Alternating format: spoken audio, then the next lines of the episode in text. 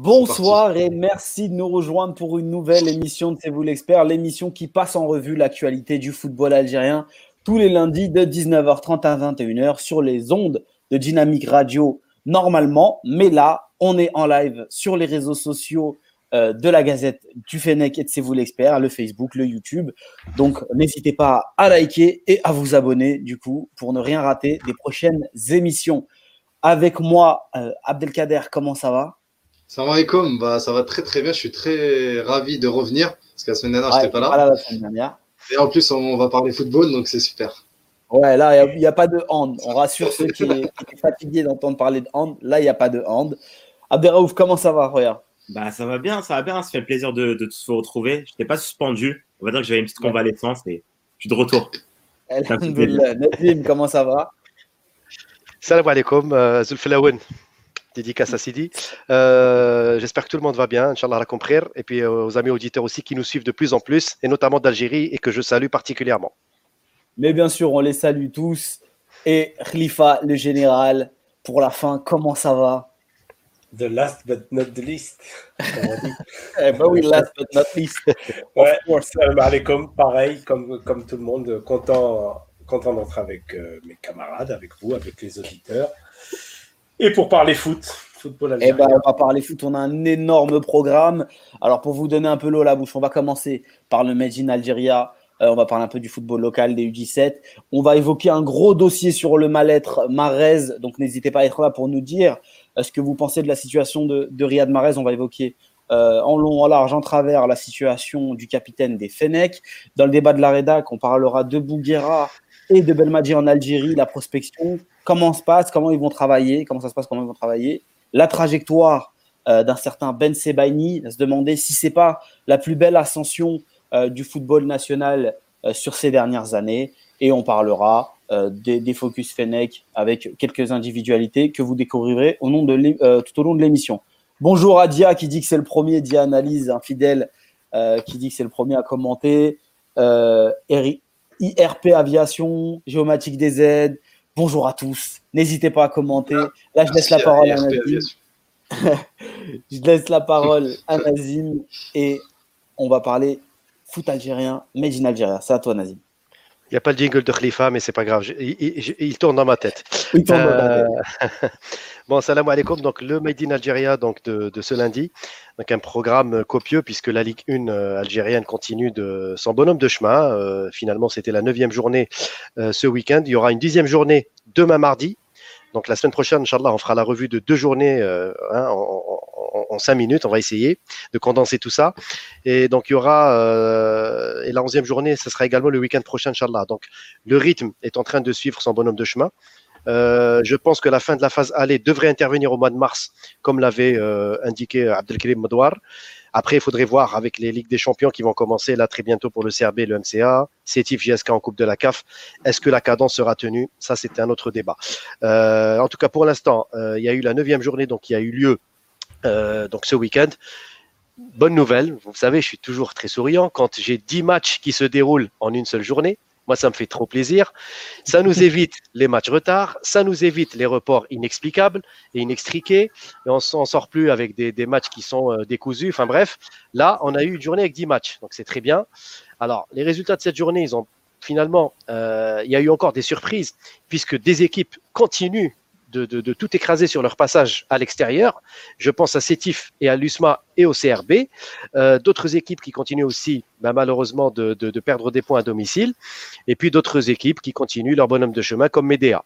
Euh, grosso modo, le, fait marquant de cette journée, c'est incontestablement, ça va pas faire plaisir à Kader malheureusement, mais c'est l'entente de Sétif, donc le leader, qui est parti euh, récupérer les trois points perdus le week-end dernier face au MCA.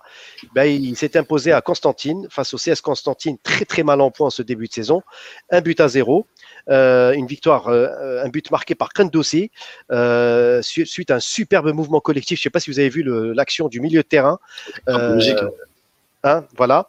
malheureusement, l'équipe Victoire logique, tout à fait. D'ailleurs, l'addition aurait pu être corsée, comme euh, dirait notre ami Boutrek, euh, car Sétif a vraiment dominé son adversaire face à un CSC qui est méconnaissable. Franchement, moi, je m'inquiète pour cette équipe du CSC qui euh, n'arrive toujours pas à. Alors, le problème du terrain se pose effectivement depuis qu'ils ont déménagé de Hamlaoui vers Ben Abdelmalek plus Kharoub, mais il n'empêche quand même que ça manque de fond de jeu, ça manque de, d'imagination dans le jeu.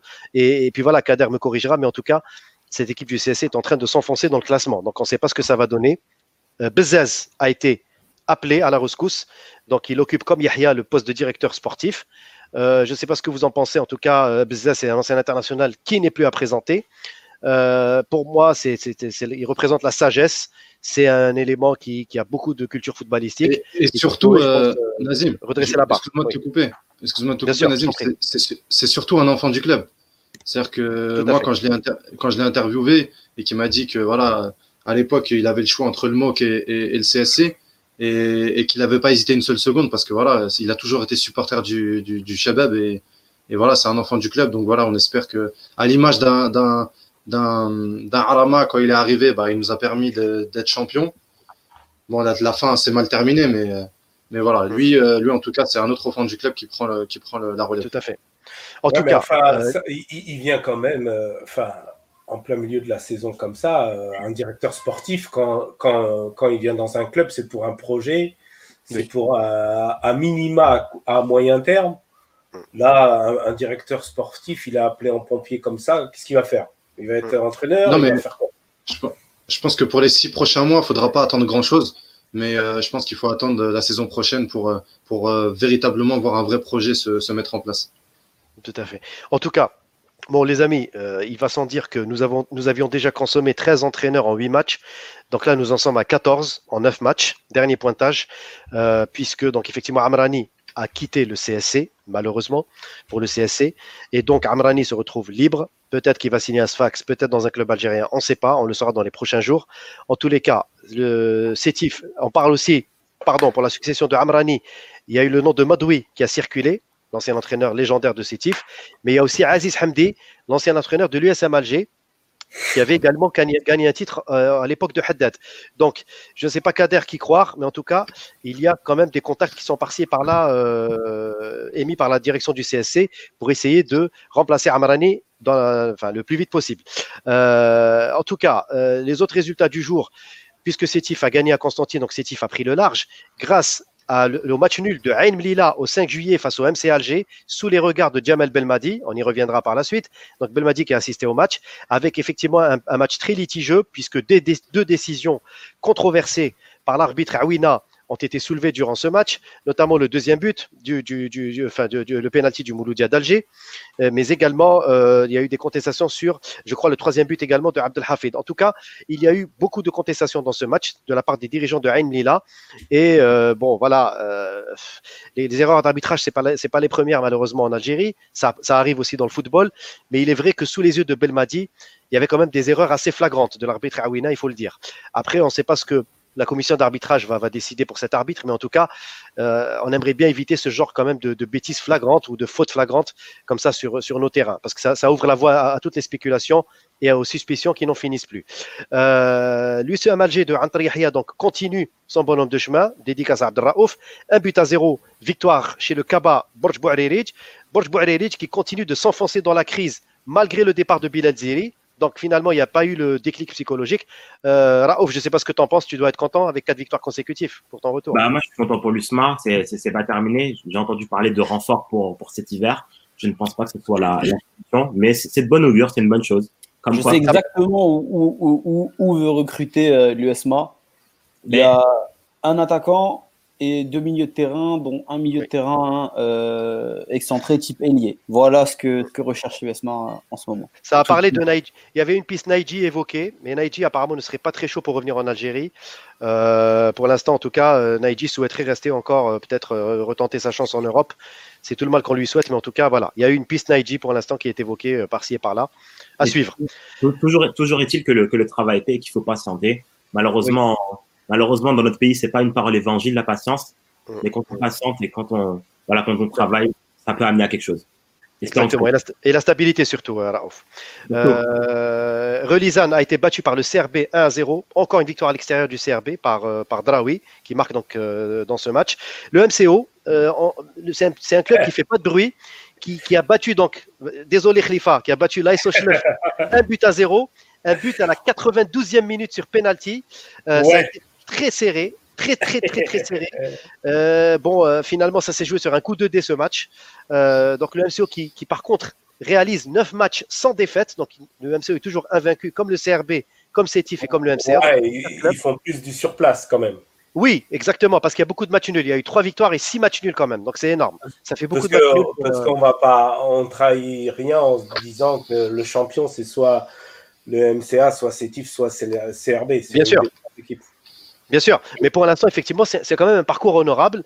Et puis, qui sait, tu sais, Khalif, la saison est encore longue, 38 journées, tout peut se passer. Il y a le Covid. Bon, bah, pourquoi pas, hein, écoute. Euh, après, on y reviendra sur les problèmes de ce club. Euh, Hussein Day a été accroché par Magra, un but partout dans le duel des mal classés. La JSK, également sans faire de bruit, qui revient dans le haut du classement, qui a battu la Sabra quand même, deux buts à un. Et puis le Parado AC, qui revient et qui a battu donc le GSM Skikda 3 buts à 0. Et dédicace à Sidi, le Wydad de Tlemcen est allé battre son voisin donc de, l'Ouest, dans le derby de l'Ouest, l'USM Bel Abbas, 3 buts à 2, donc à l'extérieur. De bon augure pour la suite. Donc le classement, bah, c'est très simple. Bon, euh, Sétif euh, qui, est en train vraiment de caracoler euh, en tête du classement. Je ne sais pas qui pourra arrêter cette équipe de Sétif parce que le train imposé est vraiment infernal pour les autres avec toutes ces victoires à l'extérieur. Donc 22 points. MCA 18 points avec un match en retard. Et puis j'en ai pas parlé. Medea, Medea, excusez du peu. Medea, une équipe qui fait pas de bruit, qui est en train, encore une fois, de, de, de, mener la vie dure à toutes les équipes qu'elle rencontre. Medea qui a battu Biskra, désolé Yahya, un but à zéro. Et donc Medea, voilà, Medea qui, est deuxième ex aequo Medea, hein, avec, enfin qui est troisième pardon avec 16 points. Mm. Sachant, et je dois quand même ouvrir une parenthèse, euh, il y a eu un incendie au niveau de, de, la résidence de l'équipe de l'Olympique de Médéa. Alhamdoulilah, Salamat.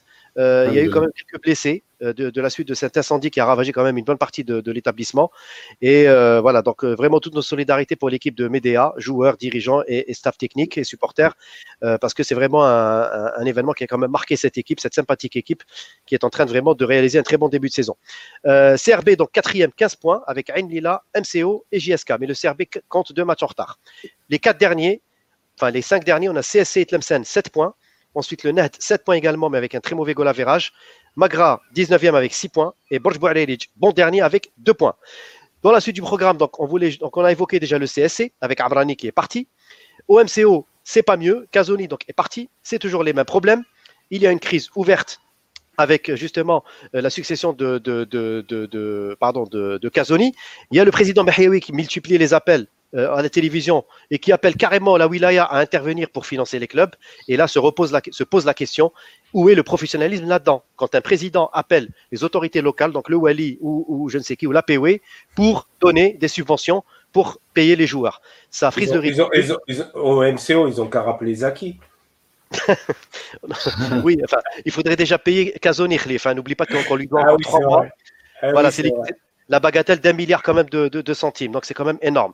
Euh, malheureusement, c'est comme ça. C'est le championnat d'Algérie et euh, on est très très très très loin des standards internationaux en matière de, professionnalisme et c'est pas demain que ça va changer, euh, malheureusement. les U17, un mot. qualification de l'équipe nationale donc à l'arrache. Ça a été très très dur. J'ai personnellement vu le match. Ouf, alhamdoulilah, on, a, on s'est qualifié et on le doit en grande partie parce qu'on l'a organisé à Alger. C'est Zachi, sauf son mandat avec cette qualification des U17 au Maroc, il hein, faut, appeler un chat un chat, parce que le bilan est quand même désastreux sur, ce mandat. Et là, c'est vrai qu'il y a eu beaucoup de binationaux, ils ont apporté quand même à cette équipe, mais moi, j'aime pas ce débat binationaux locaux, parce qu'au final, euh, ce que j'ai aimé dans cette équipe, en tout cas, je l'ai dit hier d'ailleurs entre nous quand on parlait, quand on en parlait. C'est la grinta et même Belmadi l'a évoqué. Ils ont joué avec le cœur. Ils ont compensé leur, défaillance par rapport aux Tunisiens qui nous étaient supérieurs d'un point de vue technique et tactique, il faut le dire. On a compensé par l'envie. Ça m'a rappelé le match du Caire euh, en 2004, enfin de Tunis en 2004 face à l'Égypte, où on a battu l'Égypte par le cœur. C'est un petit peu ça ce qui s'est passé euh, pendant ce match. Alhamdoulilah, on est qualifié, mais ça ne doit aucunement occulter le bilan désastreux des jeunes catégories en équipe nationale. Je ne sais pas ce que, ce que vous en pensez. En tout cas, euh, moi, en tout cas, j'ai quand même été content de cette qualification. Bah, on est content de la qualification. C'est une première d'avoir mm. euh, une équipe de jeunes dans un tournoi continental. Après, quand tu dis euh, la qualification sauf, sauve euh, le, mandat de Zetchi. Oui, pour les jeunes catégories, Khalif. Hein. Pour les jeunes catégories. bon, il a une canne quand même à son palmarès. Voilà, c'est ça, on parle pas de la canne. Euh, le mandat de Zetchi dans les faits est loin d'être catastrophique, je pense. non, oui, oui, non, obstant la Yaya. oui, oui, je, comprends la nuance, Nazim. les gars, vous avez quelque chose à ajouter sur les U17 ou on passe Ouais, ben, les U17, moi j'avais, j'avais juste un, petit point à ajouter en disant que, que c'est très bien, on est content, mais qu'il ne faut pas se leurrer. On bricole une équipe à la dernière minute en faisant venir des gamins d'Europe et, on se pavane parce qu'on arrive à battre la Tunisie difficilement à la maison. pourquoi pas mais ça reste du bricolage. Faut, faut vraiment pas se tromper et, rester serein là-dessus, quoi. C'est du bricolage. On est passé, on aurait pu ne pas passer. On a fait deux matchs. Bon, contre la Libye, c'était olé olé.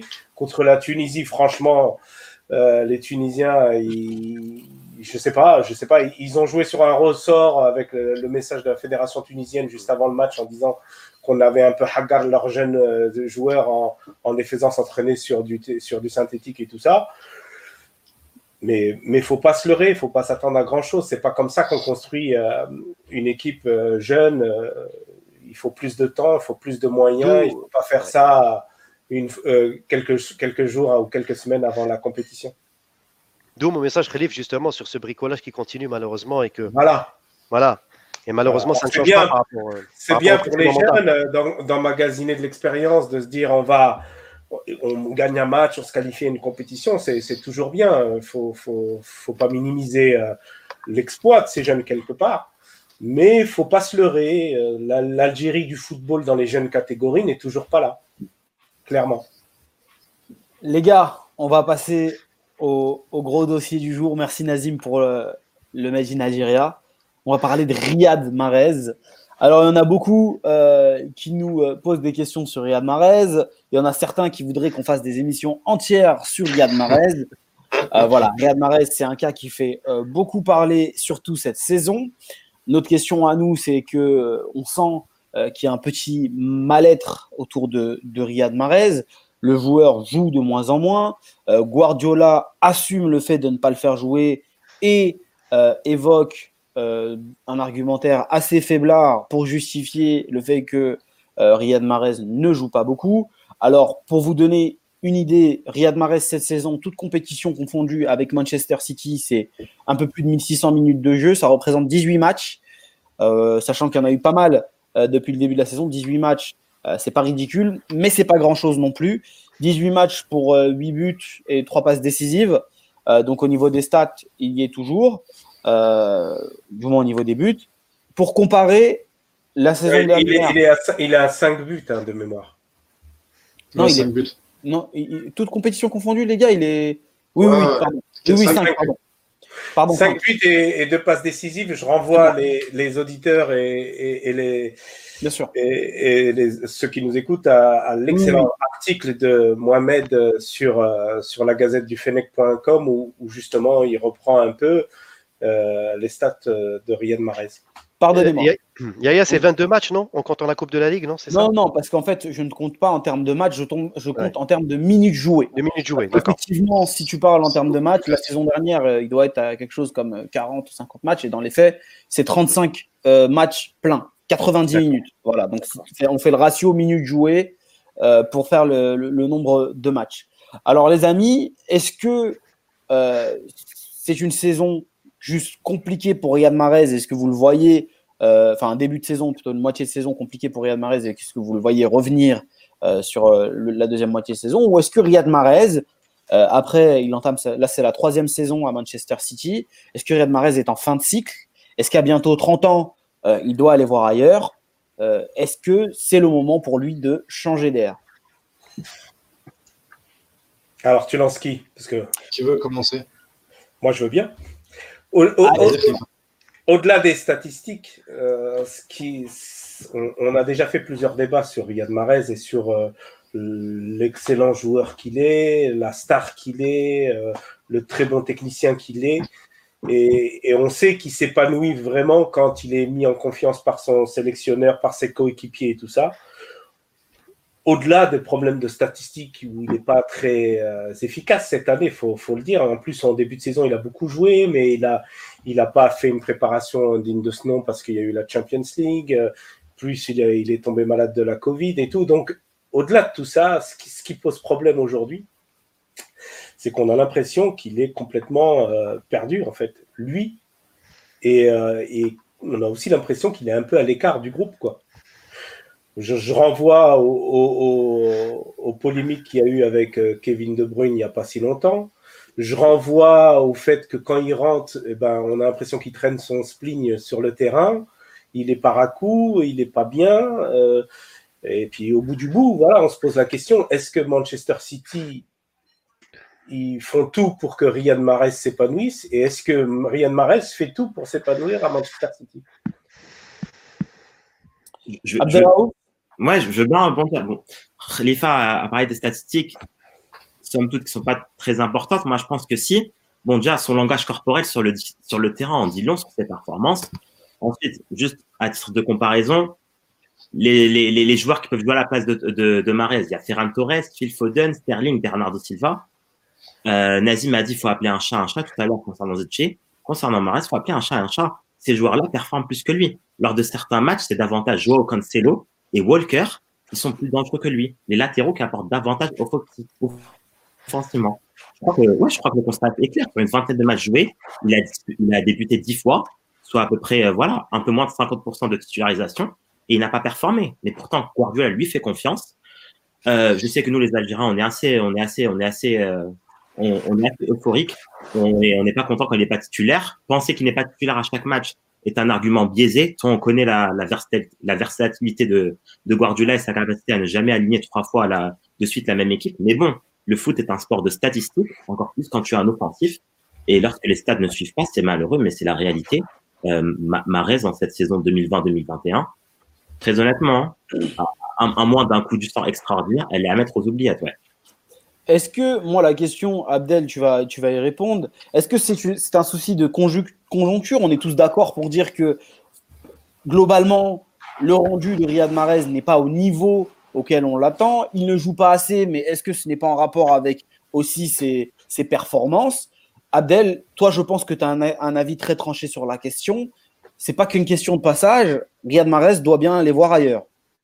Oui, pour moi, c'est pas une question de, de, de stats ou de, de matchs joués. J'ai l'impression que, en fait, je me suis posé la question, au-delà des stats et au-delà des matchs joués, quelle est sa véritable place dans la tête de Pep Guardiola? Est-ce que dans la tête de Pep Guardiola, c'est l'un des joueurs qu'il mettrait euh, en premier sur sa, sur sa fiche de match? Moi, je pense pas. Euh, quand, quand, tu regardes, exactement, moi, je pense pas. Quand tu regardes le début de saison, alors oui, si on s'arrête aux stats, on dit, on dira que oui, Marez a beaucoup joué euh, depuis le début de saison. Mais le souci, c'est que quand on, y regarde de plus près, en début de saison, il a joué parce qu'il y avait beaucoup de blessés. Il a enchaîné les matchs. Il y avait notamment la stade de euh, pendant pendant un mois, je crois, il avait enchaîné. Euh, il était sur une moyenne de un match tous les trois jours. Et faut pas oublier que ça, il ne l'a plus fait depuis Leicester. Et encore, quand, quand Leicester jouait des compétitions européennes. Euh, quand, et, et, du coup, sur ces deux premières saisons de City, il était, il tournait à, à un match dans la semaine, allez, maximum deux. Au début de saison, il a, il a enchaîné avec trois matchs sans une véritable euh, vraie préparation. Faut pas oublier aussi les voyages qu'il a fait avec la sélection nationale. Donc moi je pense que au-delà du fait que et euh, Abdelraouf en a super bien a super bien euh, parlé de ça, de son langage corporel. Moi j'irai encore plus loin. J'ai envie de dire que il manque de confiance et dans son jeu ça se ça se voit. Il tente plus les choses qu'il tentait avant et j'ai l'impression que son jeu a été un petit peu dénaturé. Et quand tu dis par exemple euh, Abdelraouf quand il parle de la confiance de Pep, j'ai l'impression que c'est une confiance un peu euh, une fausse confiance. J'ai l'impression que c'est des cadeaux empoisonnés qu'il lui donne, j'ai l'impression. Après, pour le, reste de la, pour le reste de la saison, moi, je vois mal comment il pourrait euh, s'épanouir dans cet environnement-là. Et euh, moi, je le vois, euh, je, je, vois, je vois que qu'un départ pourrait être bénéfique pour lui. Nazim, le Camarez. Ouais, je rejoins un peu tout le monde. Franchement, tout a été dit, même si euh, il y a plusieurs raisons pour expliquer un petit peu les, performances en dents de Mahrez. Après, j'ai pas envie d'être catastrophiste sur son cas. Pourquoi? Parce que je pense quand même que je pense qu'il est conscient du fait que c'est peut-être la saison de, plus. Je dirais pas de trop, mais peut-être de plus. À un moment donné, euh, c'est un effectif quand même pléthorique. Hein, Manchester City, il faut, faut, pas se voiler la face. Comme disait Raouf, il y a les latéraux qui apportent, il y a, quand même de l'envergure, il y a des joueurs qui sont là, qui ont, qui ont cimenté un petit peu leur place dans cette équipe, comme on dit. Donc après, Mahrez, si, vous voulez, c'est un joueur par à coup, il joue toujours par, par courant alternatif. Et le risque avec ce type de joueur, c'est quand ça va, tout va. Et quand ça va moins bien, ben, ça va pas du tout. Donc c'est un peu son cas. Et avec un entraîneur aussi exigeant que Guardiola et qui a aussi un jeu moi, que je trouve quand même un peu stéréotypé. C'est mon avis sur Guardiola. À un moment donné, voilà, enfin, tout le monde maintenant sait comment Guardiola joue et comment euh, Guardiola euh, organise son équipe. Donc à un moment donné, ben, moi je conseille à Mahrez de, de, de, de finir la, la, phase retour sur le même trend, pourquoi pas. Hein, ça, ça, ça, ça, le rendra encore compétitif pour nous parce que moi je réfléchis au mois de mars et surtout au mois de juin. Moi je pense à ça surtout. Et après, bon ben voilà, l'été prochain, Inch'Allah, qu'il qu trouve un point de chute. Un club d'envergure, beaucoup parlent du Real ou de je ne sais quoi, pourquoi pas.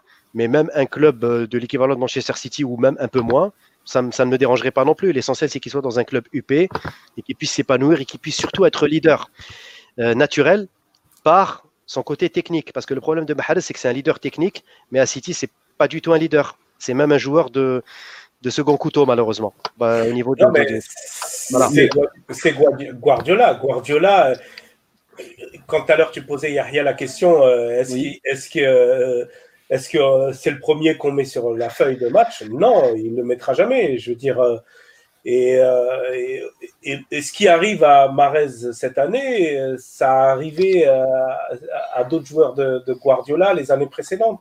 Oui. Le truc, c'est que quand il, c'est, c'est, le truc, c'est que quand il est là, ces derniers temps, il n'y arrive pas, il n'ose pas, il, il, les cinq buts qu'il met, il met un triplé contre, contre une équipe. Donc, tu vois, moi, je pense qu'il y a un réel problème de confiance. Il y a quelque chose qui s'est brisé, pas qu'avec Guardiola, parce que je pense que l'intérêt de Guardiola, c'est quand même de, de tenir Marez en, en, alerte, parce que Marez, mine de rien, il va apporter à, à City dans la seconde partie de, du championnat.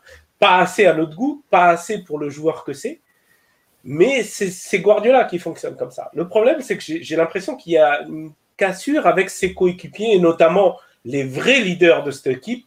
Tu parlais de Walker pour, pour, pour la défense, mais bon, je pense que je pense qu'il n'a pas d'influence sur, sur, sur, les offensifs, mais tu prends De Bruyne. En fait, la plaque tournante, c'est De Bruyne. Et s'il y a un problème Marez avec De Bruyne, j'ai du mal à croire que, que, que, que Marez en sortira gagnant. Ça, c'est clair. Et puis, Yahya, euh, Khalifa aussi, on parlait, on parlait de, de, de Nazim parlait de, de, le fait que le Pep faisait beaucoup tourner, mais j'ai envie de dire qu'il y a certaines personnes qui ne tournent jamais.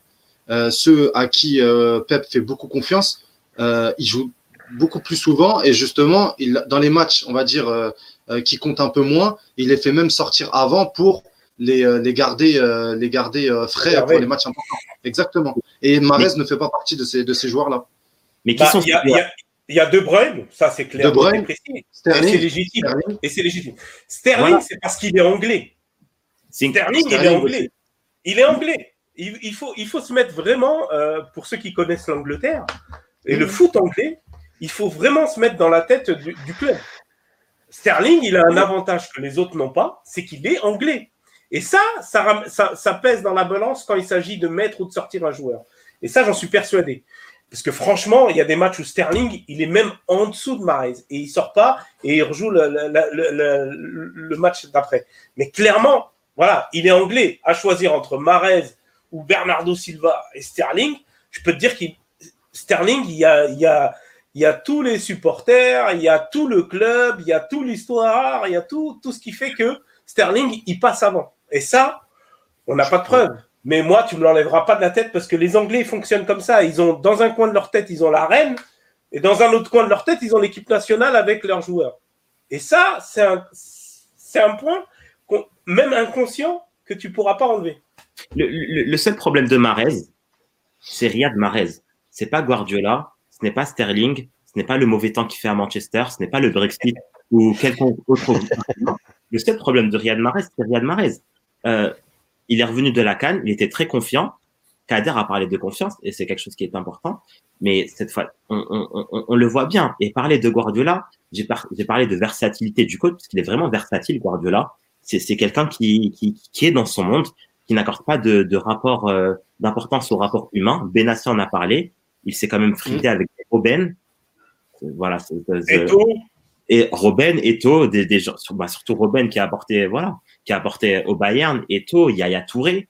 Il s'est embrouillé avec Yaya Touré, mais pourtant, je pense que Yaya Touré, c'est le premier qui mettait dans son 11 titulaire à l'époque. C'était pas les Yaya Touré et Messi, Yaya Touré et Messi. Donc, en fait, Marais, c'est juste une question de confiance. Il doit y avoir un problème. C'était peut-être l'année de trop, une mauvaise préparation physique. Il y a différents facteurs. Mais toujours est-il qu'il ne peut s'en prendre qu'à lui-même, en quelque sorte. Je ne pense pas qu'il faut tomber dans une sorte d'euphorie et dire que c'est de la faute de l'autre, etc. Attendez, les gars, attendez. Moi, je, veux juste mettre les choses en, perspective. Est-ce qu'aussi, on va pas trop loin sur le sujet Riyad Mahrez Et si on regarde euh, dans l'ensemble, la réalité, c'est qu'aujourd'hui, l'ensemble de l'attaque de Manchester City est sous-performante. En première ligue, il n'y a qu'à regarder les stats. Le meilleur buteur de l'équipe, c'est Sterling, avec 5 pions. Le deuxième joueur qui est derrière lui, c'est Gundogan, avec 5 buts. Donc, à un moment donné, il y a un problème d'efficacité à Manchester City. Aussi, en attaque, euh, avec les blessures de Agüero d'une part, euh, les performances de Gabriel Jesus de l'autre. Donc, est-ce que c'est pas quelque chose euh, de, commun à l'attaque de Manchester City? Et autre chose pour Riyad Mahrez. Est-ce qu'il n'y a pas des difficultés? Parce que Riyad Mahrez est un joueur qui fonctionne beaucoup à l'affect et que Guardiola n'est pas dans cette, dans cette ligne-là, contrairement à Belmadi, par exemple, où les deux ont très bien accroché parce que Belmadi aussi fonctionne à l'affect. Abdel. Mais justement, j'allais, euh, parler de ça. Euh, faut pas oublier que le début de saison de Manchester City, c'est le pire début de saison de Manchester depuis euh, que Guardiola est au club. Donc, euh, ils n'ont jamais connu ça. Ils ont très mal commencé le championnat. Et même la semaine dernière, je me souviens, je, regardais le classement. J'étais super étonné de les voir à deux points du leader avant leur match en retard, ou à un point du leader, je crois. Donc, il faut, faut, mettre ça aussi en, perspective. Après, euh, Abdelraouf parlait de, disait que le seul problème, euh, c'est Riyad de Mahrez, c'est Riyad Mahrez. Il y a ça aussi, mais aussi le fait que faut pas oublier quand il était la, la, saison dernière, juste après la Cannes, quand il était revenu et que son début de saison, euh, je ne sais pas si vous vous souvenez, ses matchs contre Chelsea et contre Everton, son, son, très bon début de saison, malgré ça, euh, Pep Guardiola faisait tourner. Et j'ai l'impression que c'est un joueur aussi qui, comme l'a dit Yahya, a besoin de la confiance et a besoin d'enchaîner les matchs. Et le fait justement de, de, de, depuis le début de saison, le je t'aime moi non plus, il a du mal à le, il a du mal à l'assimiler. Mais tu, tu penses qu'il ne le sait pas ça? Je pense que tous les joueurs le savent que, Guardiola, c'est quelqu'un qui, trois matchs de suite, quatre matchs de suite, il n'anime pas la même équipe. Toute proportion gardée, son alter ego, c'est Villas-Boas à Marseille. Voilà, c'est quelqu'un qui n'anime pas la même équipe. Ça, on le sait. Moi, je, je, tentais humblement de, de, de, comprendre le problème de Marel. C'est de la confiance, c'est de la confiance. C'est quelqu'un qui doit marcher à l'affectif. retour de la canne l'an passé, ça cartonnait. Il était en confiance. Je, je pense, je pense que c'est ça. La, la, question de, de Yahya était excellente, mais je pense que c'est ça. Mais Moi, je vais juste terminer sur une question. En perspective aussi, Riyad Mahrez, par exemple, en sélection, il se transforme à partir du moment où Belmadi lui confie euh, le brassard à sa demande. Et maintenant, tu es le boss de l'équipe et tu vas faire travailler l'équipe. Et du coup, il, il, se, il se transforme en leader et c'est un des grands euh, pionniers de la, de, la, de la réussite de l'Algérie euh, à la Cannes. Abdel. Et, d'ailleurs, moi, j'y croyais pas trop. Je ne veux pas maintenant faire le, celui qui, savait ou quoi. Honnêtement, moi, avant la Cannes, je trouvais ça absurde de mettre Marès capitaine.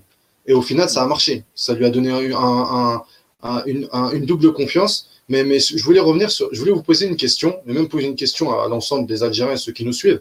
Je la posais la dernière fois. Est-ce qu'on veut, en fait, moi j'ai l'impression que pourquoi c'est pas compatible avec Pep? Parce que moi, quand j'ai vu Marez septième au Ballon d'Or et Marez meilleur joueur de, Première Ligue, je me suis dit ah, il peut aller titiller les plus gros le top 10, le gratin mondial. C'est-à-dire se mettre à la même table que les Sadio Mané, les Mohamed Salah et tous ceux, les Harry Kane et tous ceux qui performent, euh, ou les Sons de Tottenham. Mais j'ai l'impression qu'avec Pep Guardiola, c'est pas possible, puisque de toute façon, tu n'enchaîneras pas les matchs. Alors qu'est-ce qu'on veut, nous, nous, Algériens? Est-ce qu'on veut que Marez n'enchaîne pas trop de matchs pour qu'il soit frais avec l'équipe nationale Ou est-ce qu'on veut voir un Riyad Mahrez entrer dans l'histoire et, et, être l'un des l'Algérien qui est qui fera partie plus tard, on dira, Riyad Mahrez fait partie du top 10 a fait partie du top 10 du, du gratin mondial C'est la question se poser. On va attendre Nazim un petit peu. Il y a qui nous dit ça en commentaire et il a raison. Nazim.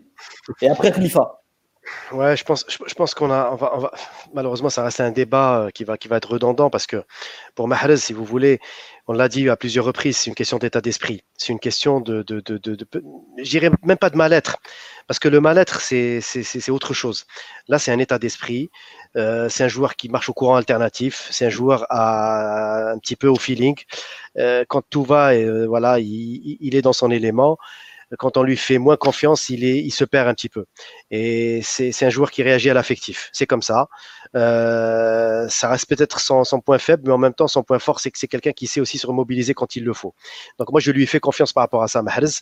Je suis certain qu'il va, qu'il va finir par quand même par, par, par crever l'abcès et par, par ce, ce voilà. Il faudrait pas que ça arrive trop tard dans la saison parce que la saison elle est encore longue, il y a encore beaucoup de matchs et il y a surtout des, les chances de l'été prochain pour nous, pour l'équipe nationale. Et c'est là où moi je, je, garde confiance quand même en Mahrez pour qu'il puisse se remobiliser et que euh, qu'il puisse faire abstraction de toutes les polémiques parce qu'il a quand même de la pression, mine de rien. Tout le monde le suit. On est tous aux aguets, on est tous là derrière nos Twitter, derrière nos machins. Bah, c'est le lot, des, c'est le lot des, des, stars, hein. Bien sûr, bien sûr. Mais il faut le ménager un petit peu aussi parce que parce que sûr s'il vouloir... reste euh, à Lorient, il y aura moins de monde qui vont. oui, mais à trop vouloir, à trop vouloir, je trouve parler de lui ou le mettre comme ça sous les projecteurs systématiquement, le joueur, même lui, même lui va finir peut-être par se, par se, par se, euh, par s'y perdre. Donc du coup, moi, je pense que petit à petit, il va retrouver son. Je suis certain, c'est un joueur de caractère, il saura rebondir. Mais encore une fois, là où je rejoins Raouf, arrêtons de toujours critiquer Guardiola ou là un tel joueur ou là un tel truc c'est Mahrez qui doit se remobiliser. C'est à lui, la balle, elle est dans son camp. Personne d'autre. Les amis, déjà, je voulais remercier tous les internautes là qui, qui continuent de, de, de, commenter. Alors, vous voyez, j'ai pas lu les commentaires en direct, mais il y en a certains qui sont pas à l'écran. Donc, euh, ceux qui écoutent, regardez de temps en temps la vidéo si euh, vous voulez voir vos commentaires passer. Khalifa, tu voulais réagir au propos de bah, je, voulais, je voulais répondre à, à Abdelkader. Déjà, par rapport au capitanat de, de Belmadi, c'est simple. Belmadi, euh, euh, il, il, il, a fait, il a fait de Marez la, la vitrine de son équipe. Il lui dit écoute, euh, voilà, l'Égypte, ils ont Mohamed Salah, le, Sénégal, ils ont Sadio Mané, nous, on a Marez. Donc, oui, mais c'est à la demande de, de, de, de Marez, si je me permettre. Oui, on l'a vu Belmadi sortir Riyad Marez, ça a été un des seuls à le sortir parce qu'il a été sous-performant, l'histoire de dire que ça, va, ça doit être le boss sur le terrain ou sinon euh, ça ne voilà, sera. Exactement. On, on, est d'accord. Et, il a, et, il a clairement assumé ce statut-là oui. en équipe nationale. Il a rendu la confiance que le, coach et ses coéquipiers, puisque mine de rien, ses coéquipiers, c'est pas c'est pas ça doit pas être non plus très simple. Hein. Je veux dire, euh, bon, même s'ils sont tous derrière l'objectif de, de, de, de l'équipe nationale, Fegouli, euh, euh, devant même Bounedja, enfin c'est des joueurs de caractère. Belaïli, c'est des joueurs de caractère. Donc euh, quelque part, il a assumé le statut en équipe nationale. Il a rendu la confiance qu'on lui a donnée sur le terrain. Il a été le leader technique et il s'est complètement fondu dans ce rôle-là. Par contre, faut pas s'attendre à ce que Guardiola ou Manchester City ou le Real ou quelconque équipe du top, du top 10 mondial face d'un joueur euh, le leader technique parce que c'est pas possible. Ils ont trop de matchs, ils ont beaucoup de matchs à tourner et ainsi de suite et c'est pas possible. il faut être Messi ou Ronaldo pour ça. Il faut être Messi ou Ronaldo pour ça. Mais le leader technique. Mais ni Messi ni Ronaldo. Le, leader technique de Manchester City, c'est Kevin De Bruyne. C'est le, le, patron du milieu. Ouais. Mais ça, c'est parce que c'est Guardiola. Mais De, de Bruyne, enfin, il y en a beaucoup quand, quand ils disent ça, euh, ils, soutrent. Mais De Bruyne n'est pas un joueur incompatible avec Mares, bien au contraire. Non, non, non. Et De Bruyne, et, de Bruyne il, sort de mauvais matchs aussi. Mm. Et, On se rappelle, et on se rappelle que la, saison dernière, il y avait au début de saison, quand je parlais justement des matchs qu'il avait enchaînés, des très bons matchs qu'il avait enchaînés, on voyait une, une, super relation entre les deux, hein, entre De Bruyne et, et Mares. Une relation qui s'est un petit peu perdue au fil du temps. Mais, mais voilà, moi, la question, ce que je me pose. Abdel, et tu le sais, il se crée à force de jouer ensemble. Exactement, exactement. Et, c'est une chose peut-être qui n'a pas été le cas parce que, moi, pour moi, Pep n'a pas forcément confiance en Riyad Mahrez. Il faut pas faut arrêter de s'ouvrir la face. Quoi. Très bien. Bon, les amis, on a fait le tour de la question Riyad Mahrez. Là, on est allé creuser euh, vraiment euh, très, très loin. Donc, euh, n'hésitez pas à nous faire part de votre avis. On a vu quelques commentaires passer. Il y en a pour certains, Riyad Mahrez n'est pas au niveau physiquement. Pour d'autres, c'est juste une question de club et de compatibilité avec Guardiola. Et pour d'autres encore, Riyad Mahrez n'a tout simplement pas le niveau et c'est à lui de se remobiliser pour retrouver une place dans l'effectif euh, de Manchester City. Et puis il y a ceux qui, évidemment, veulent le voir au Real Madrid et autres FC Barcelone.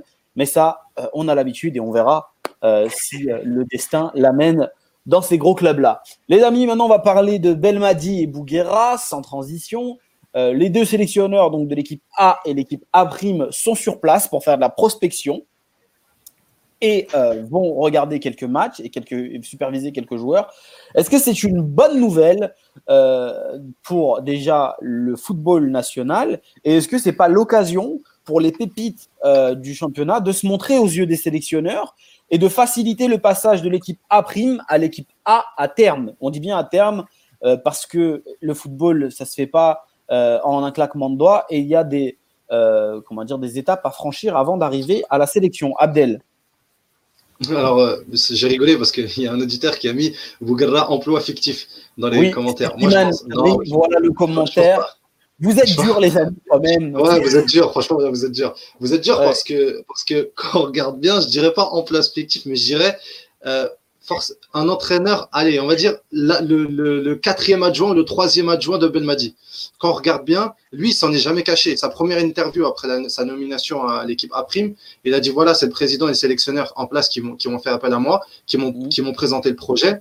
Et aujourd'hui, l'objectif, il est assumé, c'est de former des joueurs capables de faire la, de passer par la A' et de faire la passerelle jusqu'à l'équipe A. Jusque là, moi, je suis assez d'accord et je pense que ce projet-là est un projet viable dans le sens où euh, on connaît la relation entre Bougara et Belmadi. Il a été joueur de Belmadi et je crois qu'il a joué avec lui en sélection. Je suis pas sûr, je, sur un match, je crois. Et euh, donc les deux se connaissent, les deux partagent à peu près la même vision des choses. Donc si on a une bonne ligne directrice, ça devrait euh, faciliter.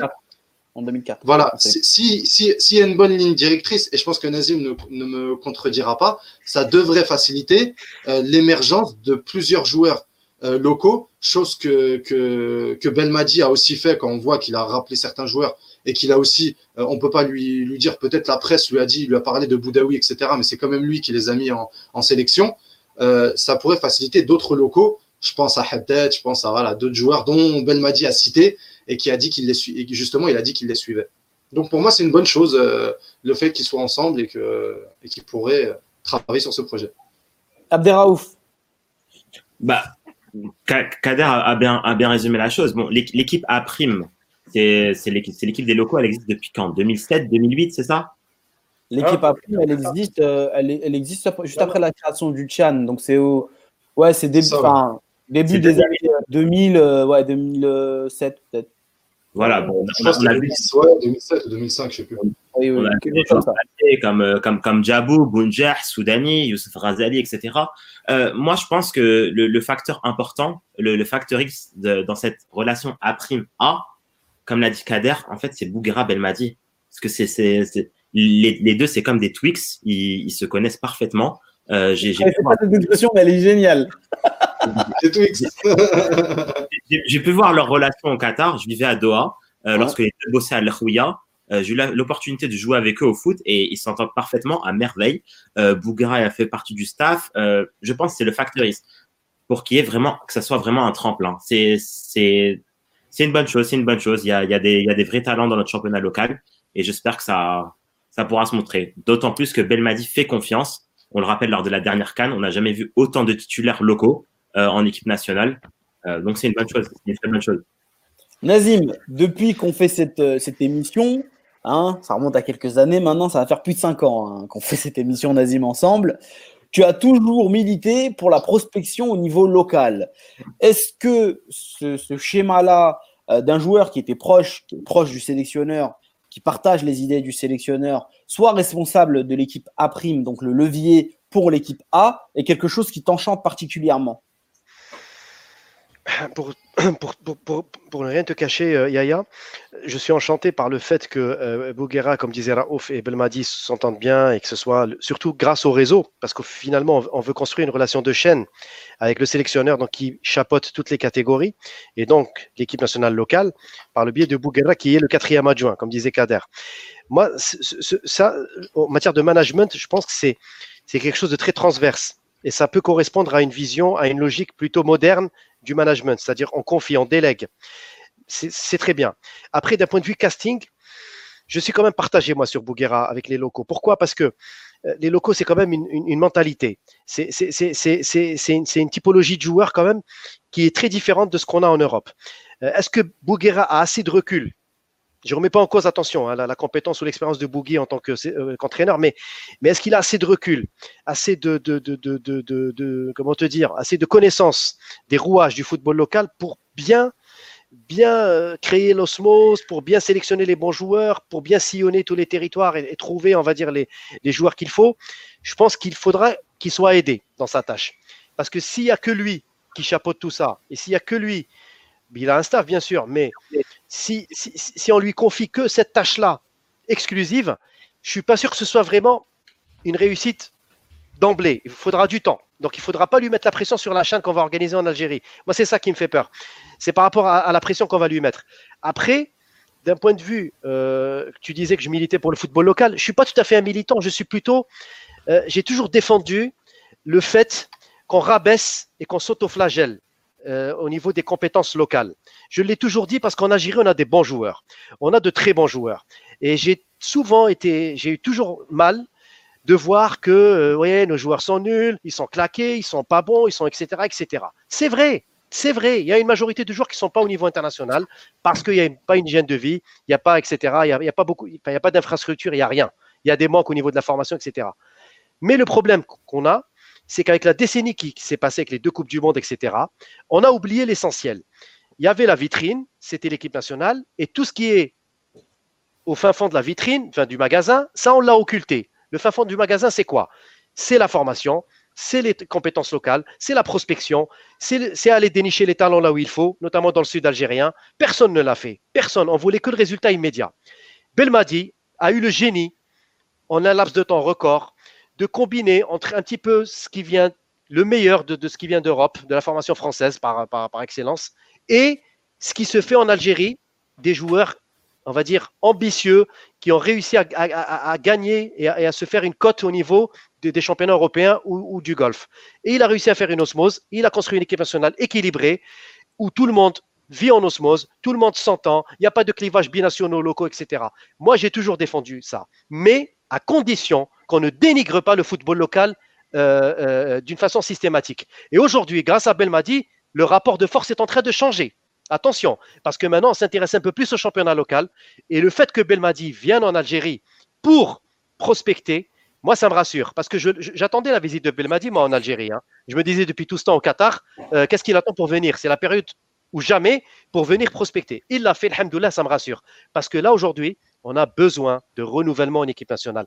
Et qu'on le veuille ou pas, qu'on le veuille ou pas, quitte à, décevoir mes, détracteurs encore une fois, je dis que le football, la vitrine, c'est le championnat d'Algérie. Qu'on le veuille ou pas, qu'on arrête de me dire qu'on va prospecter, c'est tous des Algériens en France à, Honolulu, je m'en fous. La vitrine, c'est ce qui vient du pays. C'est là où on voit c'est là où on voit, on déniche les talents, la formation, comment on doit l'améliorer, comment on doit la travailler, quels sont les, benchmarks à faire.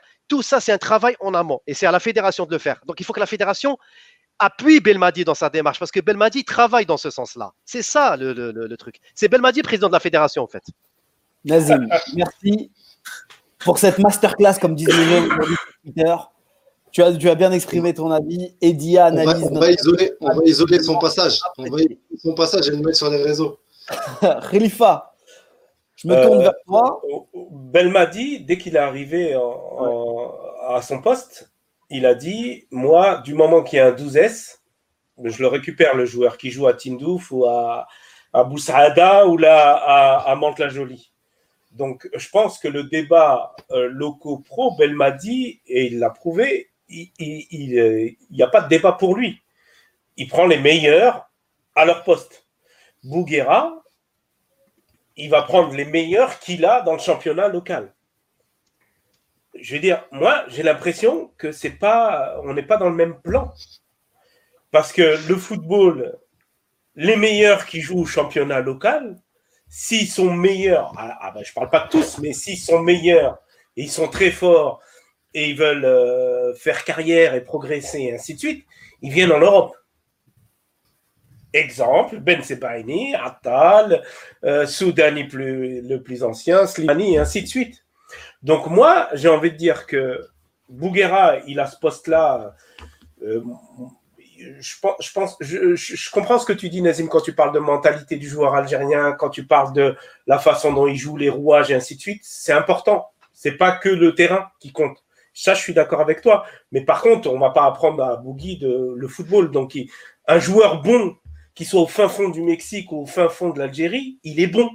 Et il mérite une place en, équipe nationale à prime. Et s'il est vraiment très bon, il peut faire des passages en équipe nationale A. Et Belmadi, même quand il avait, il avait fait un match au Qatar, il avait pris que des locaux. Donc, quelque part, pour lui, Belmadi, c'est l'équipe nationale, point. Mais franchement, à la veille d'une compétition ou d'un match important, Belmadi, il va mettre sur sa feuille de, de convoqué, il va pas dire euh, je vais pas mettre Marès parce qu'on va jouer en Centrafrique, parce qu'en Centrafrique, les terrains ils sont pourris. Je vais mettre Bouchenchouch. Non, il va mettre Marès. Justement, il va mettre il, va mettre un équilibre? Oui, oui, on est d'accord. Mais voilà, l'équilibre, il le trouve par la performance. Et la performance dans le football, la performance dans le football, c'est en Europe, qu'on le veuille ou pas. Après, il y a des, après, après, il y a des cas. Il y a des, juste fini. Il y a des cas particuliers. Bounedjah Belaïli, euh, c'est des cas, ça reste des cas particuliers. Ben Lamri, ça reste un cas particulier. Mais, mais je... juste avant que tu donnes, je vais, je vais te donner la parole. Peut-être pas tant que ça, Khalif. Peut-être pas tant que ça.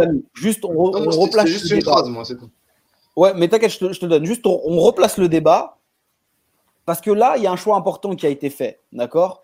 Belmadi supervise. D'accord? Donc, c'est dans une optique de construction de l'équipe nationale, parce qu'il a son effectif, mais il va le renforcer petit à petit. Et Bouguera est mis en place dans une équipe où il n'y a pas d'enjeu immédiat. D'accord? Le prochain Chan, c'est dans deux ans. D'accord? Non, Et non, non.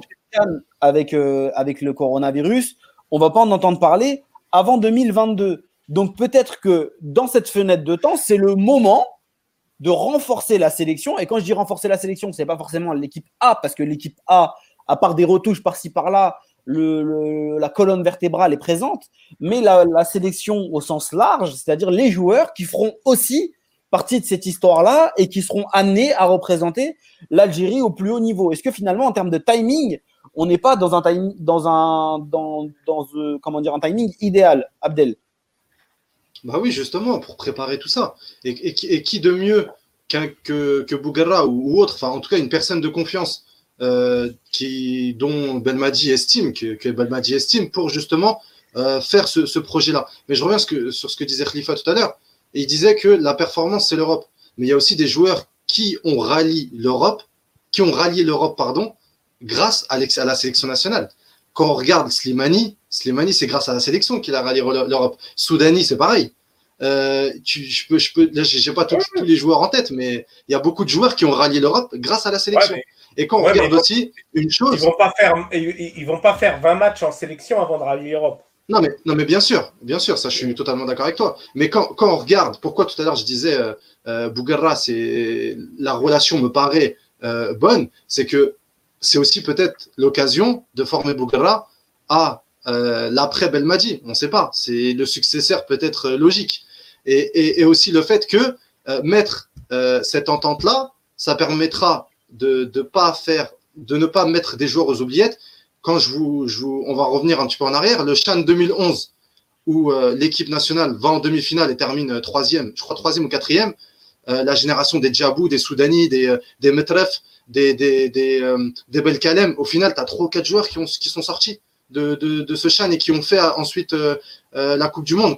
Il, y a, en a trois joueurs, il y a Belkalem, Soudani et, et Djabou qui ont fait la Coupe du Monde.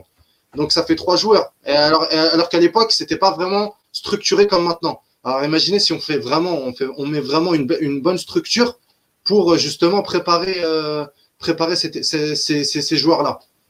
Et justement, euh, Nazim, euh, on, Pour conclure, Vite fait, vite fait, juste pour dire que on n'a pas attendu Belmadi pour prospecter en Algérie. Moi, j'ai des, moi, je voyais, euh, je, te, je, te, rappelle, je te l'avais dit, euh, Ali Lodic voir un match de Champions League. C'est pas ce que j'ai dit, C'est pas ce que j'ai dit. Oui, oui, on est d'accord. C'est mais... qui a été un petit peu le, concepteur de tout ça. Hein. C'est le travail a commencé avec lui. Hein. Disons-le franchement. Depuis les années 2010, en tout cas, ou plutôt même avant, c'est plutôt lui qui a, qui, a, qui a, travaillé en amont. Je me rappelle, il partait voir euh, les, les, matchs de Coupe d'Afrique des clubs. Il partait prospecter dans, dans, dans, les matchs de championnat. Il allait au 20 août voir Slimani. Donc c'est quand même important de le dire. Et Belmadi est en train de faire ce travail-là que Vaïd a fait il y a une dizaine d'années auparavant. Et c'est très bien. Mais il faut que ce soit d'une façon continue. Et il faut que ce soit d'une façon régulière parce que c'est aussi le, le, le job d'un sélectionneur. Les amis, merci euh, pour ce débat-là entre euh, euh les, euh, les, les, rôles de Belmadi et Bouguera qui partent superviser euh, du monde en Algérie en espérant que certains joueurs leur tapent dans l'œil pour les biens de la sélection. On va passer à un joueur en particulier qui, est, qui a commencé sa carrière en Algérie et qui aujourd'hui est en Bundesliga. Je viens parler de euh, Ben Sebaini. Alors Ben Sebaini, euh, c'est un joueur qu'on connaît tous. Moi personnellement, euh, j'ai commencé à suivre Ben Sebaini au moment où je commençais ma carrière de journaliste. Donc il venait de débarquer en Europe, ça faisait pas longtemps. Il a commencé à Liers en Belgique. Euh, lorsqu'il a commencé en Europe, puis il a été prêté à Montpellier et enfin vendu à Rennes pour aujourd'hui être euh, un élément fort de Mönchengladbach qui dispute, qui dispute la Ligue des Champions. Est-ce que Ben Sebaini... On va laisser parler Kader, nous faire... Est-ce que Ben... Est-ce que Ben Sebaini euh, n'est pas tout simplement la plus belle trajectoire euh, de l'histoire pour un joueur issu du championnat euh, local? Vas-y, Abdel. Alors, euh, à part si Abdelraouf, tu veux commencer? Franchement, Constantinois, je te, je te laisse le faire. Ah, c'est gentil, c'est gentil, c'est gentil, c'est gentil. Mais euh, en fait, Yahya, Yahya tu m'as rappelé au souvenir parce que moi, au début, justement, quand il sort du Paradou, moi, je, je l'ai suivi depuis le Paradou. Je... Et en fait, euh, bah, c'est une double fierté euh, sans, euh, parce que voilà, c'est algérien, mais aussi le fait qu'il vient de Constantine. Mais, euh, mais au tout début, je disais à tous mes amis, genre, ne vous inquiétez pas, il y en a, il va péter il s'appelle Ben Sebaini et vous allez voir. Mais je disais pas ça parce que euh, il était bon quoi. Je disais ça parce qu'il était constantinois, c'est tout. et, et aujourd'hui, pour répondre, pour répondre à ta question, euh, déjà premièrement, c'est pas pour moi, pour le moment, c'est pas la plus belle trajectoire parce que euh, tout à l'heure j'ai réfléchi et Madjer, ça reste la meilleure. Pourquoi? Parce que il est parti du championnat local et il a terminé euh, par remporter la Ligue des Champions. Euh, pour le moment, il y a personne qui a fait ça. Mais euh, toujours est-il que l'évolution de, de, Ben Sebaini est en constante progression à chaque saison. Cette année, il a pris encore une autre dimension. Quand on regarde son, arrivée en Mönchengladbach, il a, on a l'impression qu'il il est vraiment serein, il a acquis cette sérénité, il est polyvalent, il a cette âme. On a aussi l'impression qu'il a beaucoup de personnalité avec le ballon. Il a cette âme de leader, on l'a vu tout de suite. on en parlait dans une émission avec Khalifa. Euh, euh, notamment le match contre le Bayern Munich où il, bon, il, il, égalise et la dernière minute, il prend le ballon pour tirer le penalty alors qu'il venait d'arriver dans le club. Donc c'est, il aurait pu se cramer à ce moment-là. Donc faut avoir vraiment une, une, force de caractère pour pour pour pour faire ces choses-là. C'est un joueur régulier. Cette année, il a été un petit peu euh, arrêté par le Covid, mais il a su bien revenir. Quand on voit euh, ses matchs contre le Bayern et, contre Dortmund, euh, avant, on mettait un petit peu de bémol sur, son, sur ses interventions super euh, limites et sur euh, aussi son, son, caractère un peu euh, limite sur le terrain. Il a su un petit peu se canaliser, même si des fois ça, ça reste limite, notamment le, le penalty qu'il a concédé contre Stuttgart. Euh, on a vu aussi, j'ai vu aussi que dernièrement, défensivement, il a été, il a été, il était vraiment, il s'est vraiment bonifié avec le temps. Donc, on espère que ça va continuer ainsi et qu'il pourra passer l'étape au-dessus euh, c'est-à-dire aller vers un club voilà, du, top 5. C'est exactement ça, en fait, ce que tu dis, c'est que Ben Sebaini, parce que euh, tu, compares tout de suite, tu as envie de le comparer à Atal par rapport au, parcours, hein, qui, qui, qui, sort du Paradou et qui vient en Europe, il passe par la Belgique et tout, tu as envie de les comparer tous les deux, sauf qu'il y en a un, il progresse de match en match, de saison en saison, d'environnement en environnement, il arrive à s'adapter. Et un autre, il fait ça d'une manière un peu chaotique, il fait des grands sauts en avant et puis il fait plein de sauts en arrière. Et, euh, et, et, du coup, au bout du bout, le lièvre et la tortue, la tortue Ben Sebaini est en train d'arriver et toucher à son but parce qu'elle n'est pas très loin du top club européen et, d'une très très très grande carrière euh, footballistique.